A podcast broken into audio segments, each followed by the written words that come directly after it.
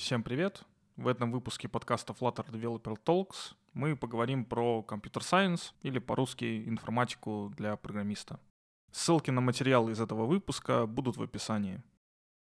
Размышления на тему надобности или ненадобности компьютер сайенс какой-то теории. Я хочу начать с того, что расскажу, насколько она мне пригодилась. У меня есть какая-никакая теоретическая база, даже без наличия высшего образования. Я проходил какие-то открытые курсы, от э, топовых университетов штатов, которые в свободном доступе можно найти. Я читал книги, типа Таненбауму того же самого. У меня даже где-то, по-моему, есть книги по математике для программиста, то есть, типа, какой-то бэкграунд есть. И все, что я понял, что это такое больше что-то обзорное. То есть, да, это прикольно узнавать, но когда ты не сталкиваешься с этим в каких-то реальных задачах, это, по сути, просто забывается. То есть спроси меня, например, э, что-то из книги Танубаума, которую я читал года 3-4 назад, я, скорее всего, отвечу только то, что мне было интересно, то, что мне запомнилось больше всего. В то же время, когда я подхожу к подготовке к собеседованиям, когда я читаю какие-то материалы по Flutter, какие-то темы, они более легче осваиваются. Я знаю, зачем какие-то оптимизации делаются, я знаю, за счет чего эти оптимизации работают. Я примерно имею представление о том, как работает э, Android, iOS, именно операционная система, почему какие-то решения, которые были выбраны Android-инженерами или iOS-инженерами, которые проектировали операционную систему, они такие, какие они есть. В целом это помогает.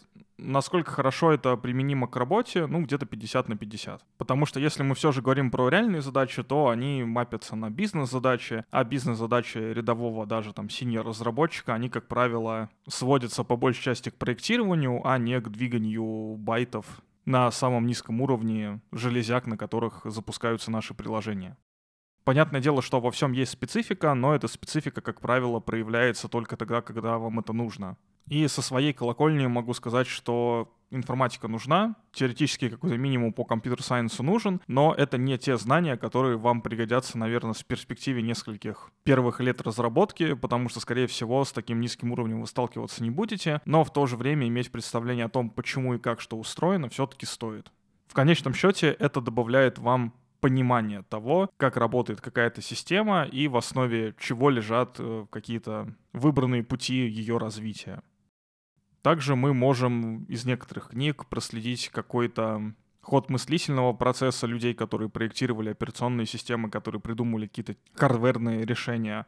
И это нам позволит больше углубиться в контекст, и, в принципе, это прикольно, когда ты знаешь теорию того, на чем ты что-то пишешь.